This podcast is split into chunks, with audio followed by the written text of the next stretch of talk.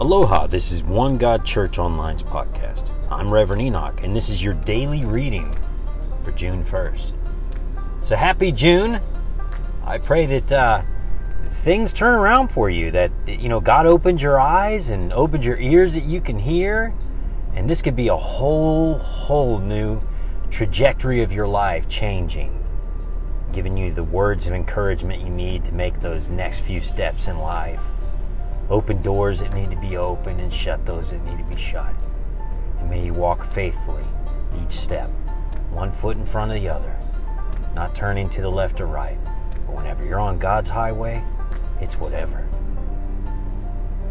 So God's decisions, godly decisions, you know, one, you know so who, who are your advisors you know if you're looking for god's decisions godly decisions who are your advisors? If we were to read you know um, 2 samuel verses uh, you know chapter 5 verses you know 17 through 25 so 2 samuel chapter 5 verses 17 to 25 we must make hundreds of decisions every day.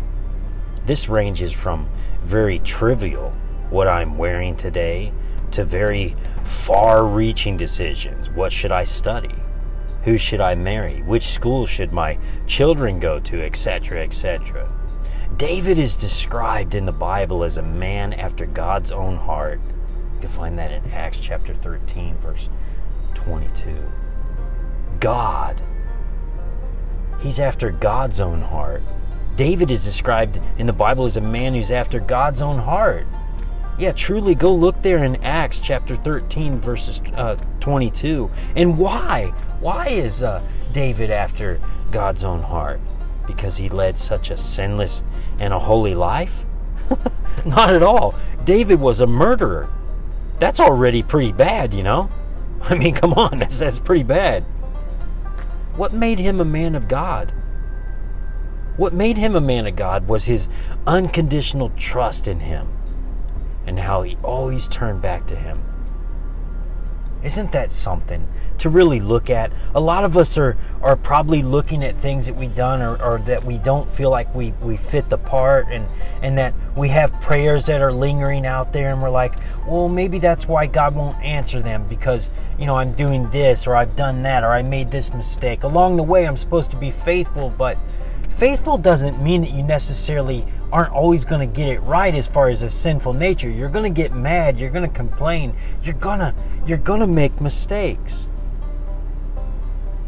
So so why was David, you know, known to be why is he called a man after God's own heart? And why couldn't we be that too? I mean, was it because uh, if we're looking at it, it's not because he he lived a, a sinless and a holy life. I mean, not at all. And we clearly stated that he was a murderer. And there's far more beyond that. And I mean, but that's pretty bad. And so are the other things that he did. I mean, he was a human being. We're human beings. We, I think we expect too much, and then we forget how loving God truly is. But but what we need to understand is what made him a man of God was his unconditional trust in Him, having an unconditional trust in God. So David had that unconditional trust in, in God and how he always turned back to him. David sought out God's opinion and he knew that God always wanted the best for him. David knew the nature of God very well.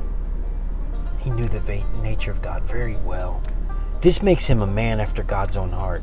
In our Bible passage, David once once again asked God for advice and his decision is not an easy one. This is a decision about warfare, about, you know, exist, uh, existential affairs.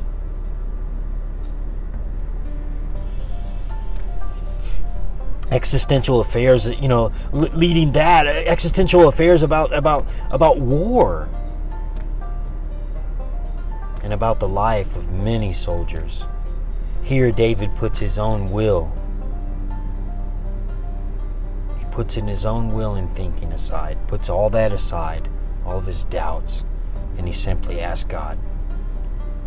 He asks God, and does exactly what God instructs him to do. And even when he gets into the same trouble in verses 18 and verses 22, he asks once again. This is very, very remarkable, you see. This is this is truly humility, of course. This is truly humility. I mean, he could have just uh, done the same thing the second time as he did the first time. I probably would have done exactly that. And you? I mean, what what do you think you would have done? When making decisions according to the motto, whatever comes to mind, or whatever works once will also work a second time, you see, maybe we look at things like that. How often do we really ask God for His opinion in both small and major decisions? Don't we often feel smart enough ourselves to make our own decisions, you know? No, I got this. I don't need any help if we were to read a, a Proverbs uh, chapter 12, verse 15, and uh, chapter uh, Proverbs 15, chapter 22. I'm uh, Proverbs uh, chapter 15, verse 22, and uh, verse 1. And 1 Corinthians 3, 19. Those, those can really point us in the right direction. Who are advisors. Who are your advisors? Your best friends, your colleagues, your parents, your partner, etc., you know? How close are they with the with the Holy Spirit and how, you know, how are they also able to take a stand for you in prayer and intercession? You know, I believe the fact is is that God this truly is and it should truly be a thought and a fact for all of us to know that wait a minute, this is a fact the fact is, God, God is the perfect advisor because he, number one, has a complete overview and a perspective, including future consequences. Number two, he, he knows us better than we know ourselves. And number three, he, he, you know, he only wants the best for us. He only wants the best for us and success in our life. You see, David knew that. Do you already entrust?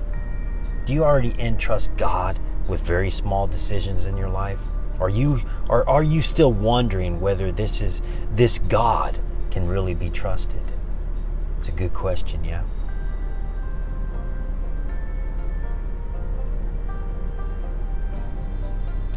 So we must we must come into prayer. We must get free. And we must understand what are some what, what's the next step I can take? Do you believe that God really wants the best for you? If not, reflect upon your concept of God. Very well today, be honest before God and ask Him to replace the wrong beliefs with His truth. Do you have do you have to make decisions in the next 2 weeks or the next moments? Write them down and submit them to God in prayer every day and ask Him what He wants to say about these decisions. Seek ye first the kingdom of heaven, and all these things will be added unto you. That's God's word. Heavenly Father, come to us. We ask you to forgive us for every sin, stain, or blemish that may be on our lives. Set us free in the courts of heaven of anything that could be held against us. Our Father who art in heaven, hallowed be thy name. Thy kingdom come, thy will be done, on earth as it is in heaven. Father God, Give us everything you have in store for us. Set us free. Set us free. Deliver us from ourselves. We pray for our enemies and those who oppose us. Open our eyes that we may see, our ears that we may hear. Strengthen our faith, strengthen our bodies, heal us, touch us, make us whole, Father God. In Jesus' mighty name. Come, Holy Spirit, come, fill us up a monsoon of your Holy Spirit just raining down, heavy rain, bringing us down to our knees and bowing down to you, God, that holds our blood red destiny in the palm of your awesome hands. Praise you and thank you for life, Father God. In nomine Padre, Filii, Spiritus Sanctos, in the name of the Father, and the Son, and the Holy Spirit, both now and ever, unto ages of ages, may this day change the trajectory of your life as you walk into this dark world, carrying the light of the gospel forevermore.